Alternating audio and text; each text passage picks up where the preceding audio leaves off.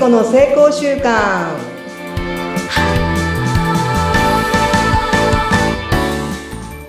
皆さんこんにちは。エンパワーメントコーチ内閣府地域活性化伝道師人石高原町ふるさと大使 FM のパーソナリティなどなどしております。今日も元気にポッドキャスト頑張ります。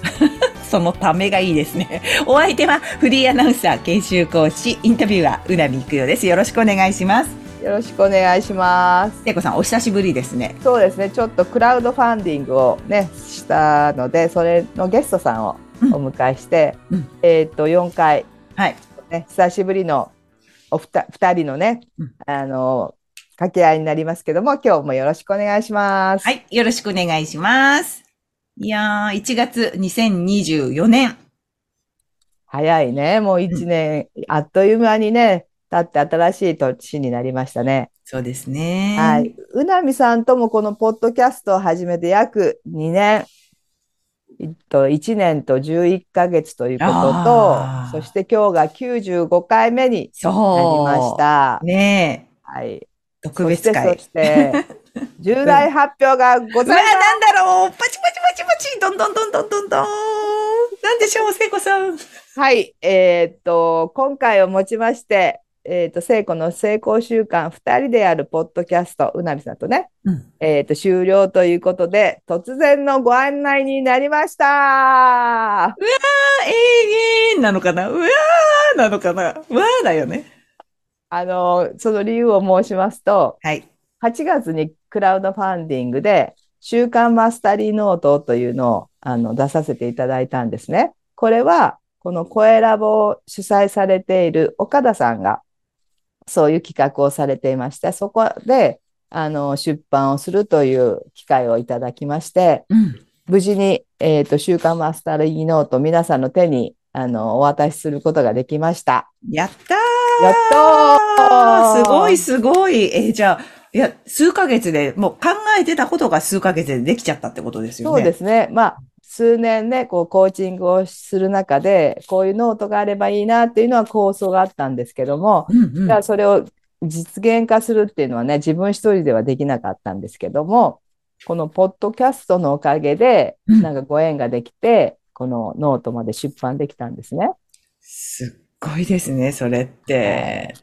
で、こうやってね、うん声でお話しさせていただいたそういう内容も、このノートに詰め込んで、この一冊をやればうん成功習慣が身につくぞというね、あのノートなんですけども、はい。で、それをまあ皆さんに送らせていただいて、今講座を始めてるんですね。このノートの書き方。あ、そっか、そうですよね。はい使い方がね、わかんないとね。そうなんですよ。で、んそれを、あの、まあ、講座をやって、じゃあみんなで毎日これを書いていこうというオンラインサロンも今企画をしていまして、おー、すごい。はい、今年2024年は少しクローズド、こう、コミュニティの中で自分の考えや、まあ、学んだこと、そして実践したことを、あの、コミュニティの中で話していこうというのを決めたので、なるほど。はい、一旦この、ポッドキャストをお休みしようかなということで、うん今日で終了ということになりました。いやー、結構私もですね、この放送を通して、あの、身近な方からね、いやー、いつも聞いてるよとかね、なんか、いいよねとかって言われてたんで、びっくりされてると思います。そうなんですよ。前、ね、なんか聞いてますよっていう声聞いて、え、そうなんですか？みたいなね、ちょっと気恥ずかしいんですけど、そういう、あの、毎週聞いてくださる方もいらっしゃるんですけども、まあ、できたら、まあ、そのコミュニティを運営していきますので、またそのご案内もしますので、一緒に毎し、毎日ね、習慣をしていくというのをみんなで励ますようなね、うん、うん、いいですね。はい、コミュニティを作っていこうと考えています。わ素敵です。素敵です。いや、それにしても本当に1年と11ヶ月、あっという間でしたね、聖子さん。いろいろありましたけど、この2年間、まあ、ほぼ2年の変化って、他には何かこうありましたか？いろいろやってらっしゃいましたよね。そうですね。やっぱりこうやってこう、アウトプットしていくっていう、まあ見えない人に対して、うんうん。こういう声であったり、動画であったりっていうのをやったんですけども、すごいそれも大事だったんですけども、やっぱ目の前で見える人にこう関わっていきたいなという、それはやっぱりこう2年間コーチングをする中で、うん。その目の前の人が変化するのを見せてもらえることがやっぱり。それが一番の至福の時、私にとっては。なるほど。うん。うん。すごいこう見せてもらえたのがね。うん。で、それをなんか今度はみんなで応援し合うって、今までね、こ個でこ個別で。う、はい、個別でやってきたのを、今度はみんなで応援し合う場を。作るっていうことがね、うんなんか必要になってきたんじゃないかなって。うんうんうん。一人の力じゃない、やっぱり、あのー束になってね、うん応援し合えたら、またなんか違う気づきやね、うんうん。変化が生まれるんじゃないかなと思っています。確かに良いフィードバックも一人よりもやっぱ数人の目線から見たフィードバックの方がやっぱりね、多分生きてくるっていうのは絶対ありますし、安心安全の場の中で言われるっていうのは言いやすいかもしれないですね。お互いに。そうですね。なんか、うんそうですね。今言われたような安心安全の場を作るっていうのも、私たち運営側のすごいこう、なチャレンジになると思うんですね。うん。なので、そういうことを、こう、一つ一つまた新しいことにね、うんチャレンジしていく加藤聖子でございます。まあ本当に毎回会うたび会うたびに月1回ね、収録してたんですけど、はい。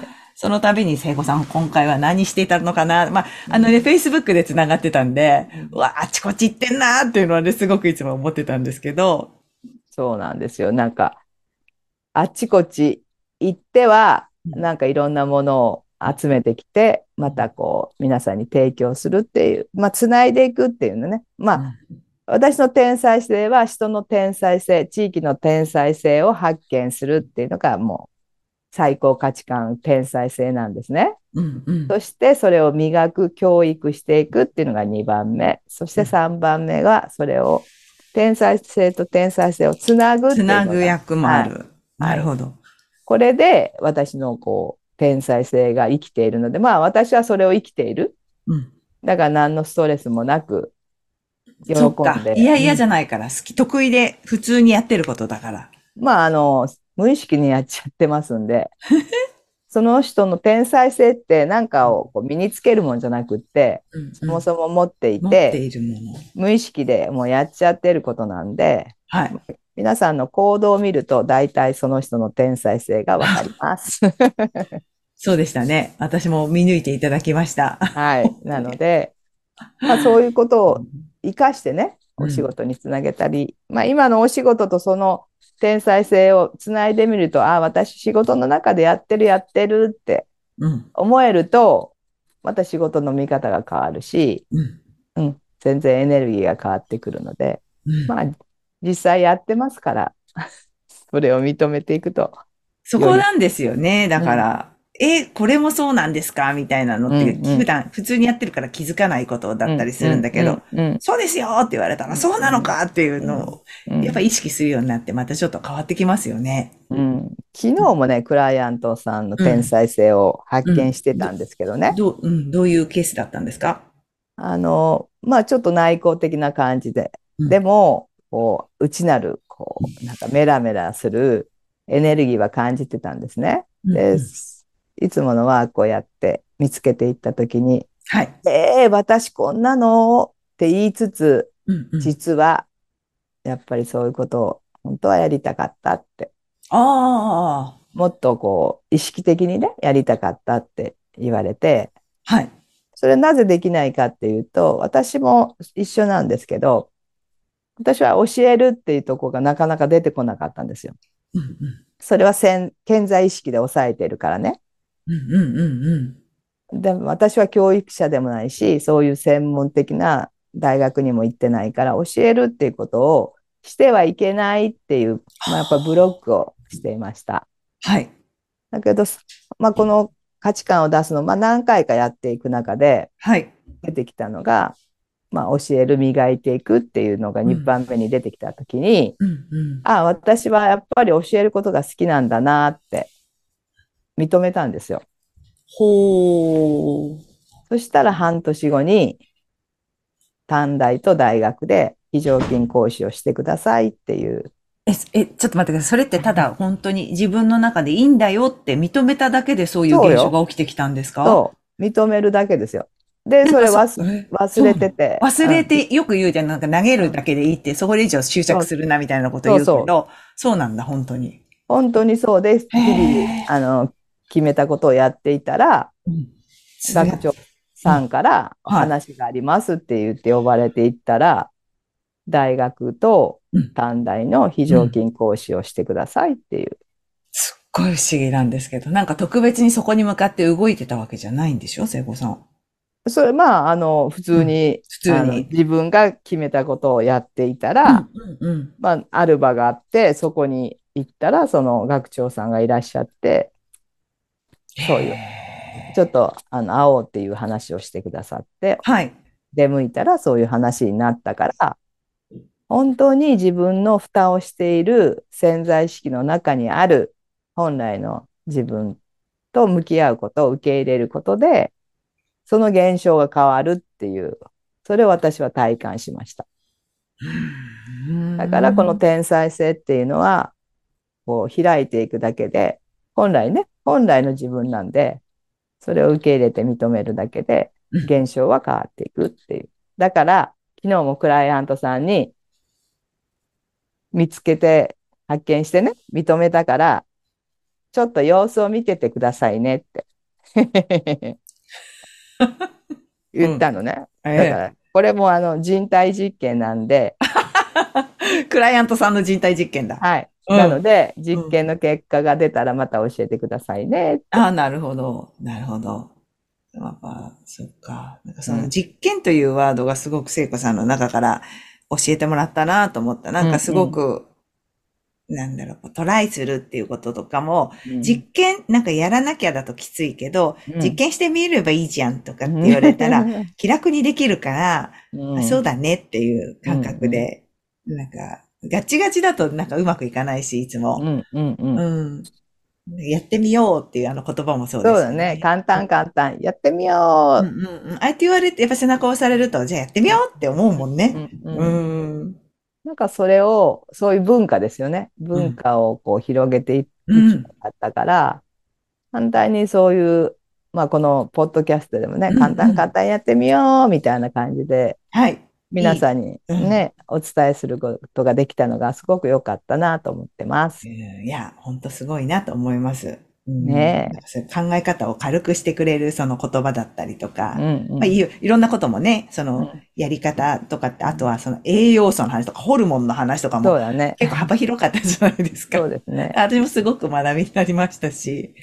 うん。なんかこみんなこの体、この体の使い方っていうか、体の機能をほとんど学んでないし、知らないし、私も知らなかったし、うんでもまあこうやって話すってことが決まったから、その、まあ、意識、意識のことは言う人もたくさんいるし、栄養のことも言う人がいるけど、それがどうつながっていくかっていうね、全体、まあ、つながりを言ってあげないと、うんなんかこう、それが目的になっちゃうじゃん。なんかこう。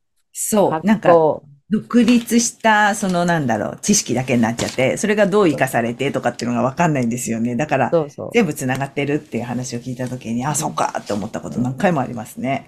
ねあ、運動することはなぜいいのかっていうと、ホルモンの、うんあの、かはね、出すうん。えーっと、神経回路をつなぐとかね、そういう意味もあったりするし、運動すると幸せになるのはそういうホルモンが出るからとかって、私もなぜ運動しなきゃいけないのかみたいなぐらい、でも運動しなきゃいけないみたいなね、がんになってはい。思ってたら、やっぱ勉強すれば、あ、こういう体の構造があって、だからこうなるんだと、まあ原因と結果ですよね。うんそういうことが分かったんで、もっとこの体をね、皆さんが意識して使ってくだされば、この体はなんか喜んでくれるんじゃないかなっていうのがすごい思いがあって、うんお伝えをさせてもらいました。そうね、もっとその、じゃあずっと良かったかじゃなくて、聖子さんの場合はやっぱりその、ガチガチな時があって、その、今言ってたじゃない、うんうんうんそれで癌になってしまって、うん。そこからもうどん底に落ちて、どうしてこうなっちゃったんだろうって、こう、天井を見上げた時に私生きてるじゃんっていう、うん。なんかあそこの、なんだろう、そういうやっぱりこう、そこを体験して、そこからこう、登り、登ってきてる人だから、すごい気持ちがわかるっていうか、多分今そこにいる人の気持ちもよくわかるし、よし、頑張りたいっていう人の気持ちもわかるし、うんそこがやっぱりいいんだろうな、響くなと思って聞いてましたね。うんそうだね。あの、どん底に落ちた時に、ふっと天井見たら私、雨も風もしのげて暖かい部屋にいるって。ね。それまではその妄想。でも本当に人は妄想の中で生きてるなって、すごい思うんですよ。うん現実よりも妄想の中で過ごしている。うんその時間がいかに多いかっていう。なんかクライアントさんと話してても、はい。そういうふうに感じるんですよね。はあはあはあそれは過去と未来に行ったり来たり、パラレルワールドうんうん。あ、の。私すごい印象に残ってるのが、やっぱり今を生きるとか、中庸できるってうん。いう聖子さんの言葉があって、うんどう、やっぱりその意識で将来のことをなんかこん、うん。まだ起きてないことを悲観してみたりとか、うん。過去のことを悔やんでみるとうんかっていうのってどっちも不安要素なんですけど、そうそうじゃなくて今目の前の今この瞬間に生きるっていう、そこをしてたらそういう気持ちにならないよねって言った、うん。あの言葉がすっごい残ってます。うん。だから、本当そうだなと思いました。ほとんど考えてることってなんか未来の先行き不安とか過去の悔やんでることとか そうそうそうそう。多いですよね。だから、意識して今を生きるって今、決めてます、私も。すごく決めてます。なんか今日もさ、朝ゴミ、ゴミを捨てに行った時に、うん。まあ私も今ちょっとあの課題を抱えていて、そうして頭で考えると、呼吸をちゃんとしてないなって気づいたんですよ。ほー。頭で考えてる時は酸素不足になって、うんうん。余計に頭が回らない。だからね、歩きながらうんで呼吸をしたんですよ。深い呼そうする吸を。と、そう、はい。深い呼吸をすると、酸素が脳までちゃんと届き、そして、呼吸に意識すると、今ここ感じられるじゃない？なるほど。確かに。うんそれ、それを今日ね、すごい感じて、は 大きな深呼吸をしたんですけど、はい。なんか生きていたら絶対にそういうことってあるし、あって当たり前だし、うんうんうんあるからこそその感じられるし、うん起承転結の中には必ずなんか嫌だなって思うことや苦しいなって思うことがあるからこそ起承転結のね物語が作れるなってなんかゴミをしくくりながら思ったりさ。かっこいいですね。人生生きるとは。でも本当そうですよね。ね。全く平坦で何にもない時はないから、ある。だから今、その、この、ね、過去を振り返ればさ、そのなんか例えば私、あの、こう自分のストーリー話す機会がやっぱりうんうんうんうんああるんですねうんうん。ある団体で。うんまあそういう時に、あの時ってめっちゃ泣いて、めっちゃ苦しくて、うんなんかずっと本当に部屋の片隅で膝を抱えて苦し、うんなんかやってた時があったんですよ。うんうんだけど、それを今話のネタにしてますからね。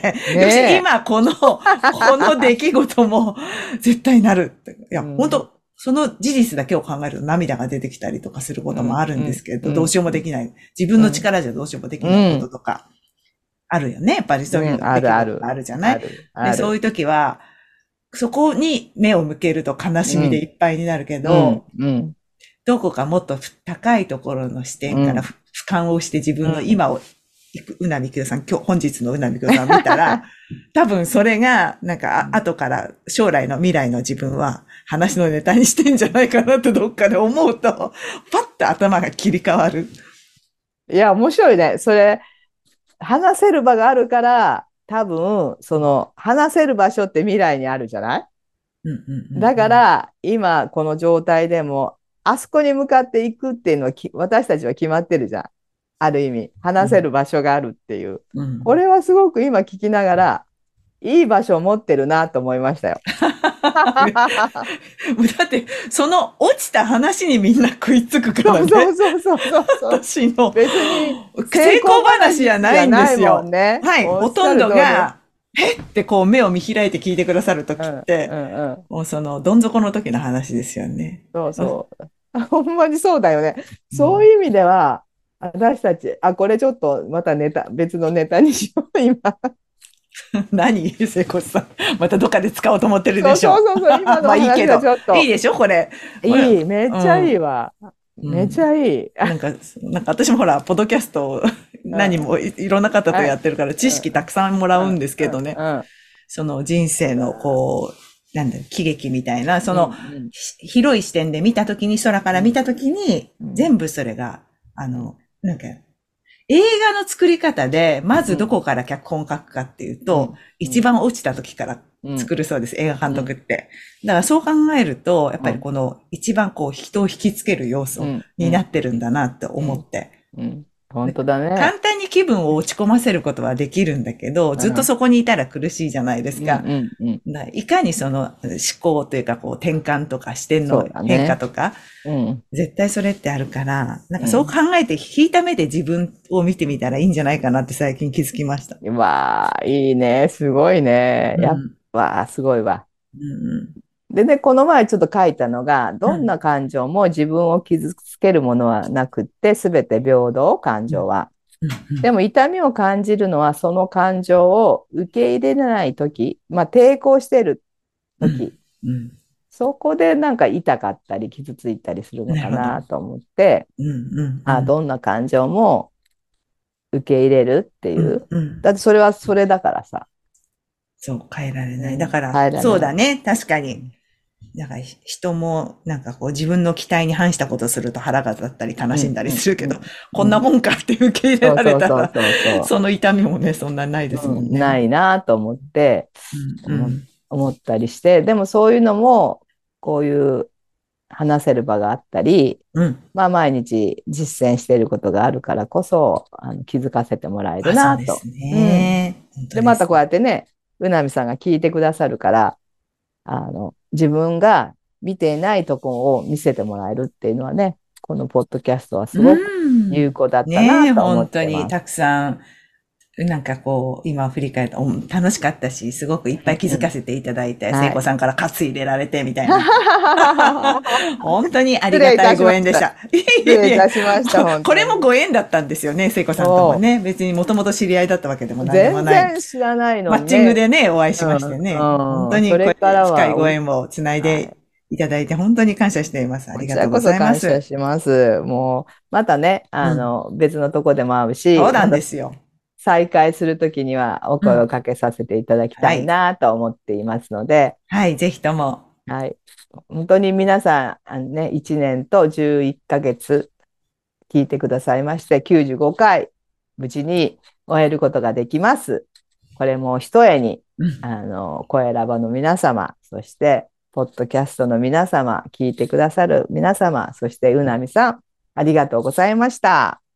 こちらこそ本当にたくさんの時間と出来事と思いを共有してくださりまして、教えてくださいまして、聖子さん、本当にいい刺激をありがとうございましありがとうたご。ざいました。でもこれからもね、はい。あの簡単簡単やってみようっていろんなとこでやってますので、きっともっと、もっともっとあのあちこちで出てくると思いますね。加藤聖子。加藤聖子をよろしくお願い申し上げます。ね。はい、皆さんもね、はい、はい。どうぞ2024年。はい素敵なね、一年にしていただきたいですし、私、私も頑張りますし、聖子さんもまた活躍されますので、ぜひよろしくお願いいたします。またあの、えっ、と、週刊マスタリーノートの講座やうん、そしてオンライン講座などね、これからどんどん企画をしていきますので、ホームページやあの LINE アットにね、登録していただけたら、あの情報提供させていただきますので、どうぞよろしくお願いします。はい。どうぞ、そちらから皆さんつながってみてください、聖子さんと。よろしくお願いいたします。はい。長い間ありがとうございました。皆さん、またどこかで会いましょう。どこかで会いましょ簡単簡単やってみよう。う簡単簡単、行ってみようありがとうございます。ありがとうございました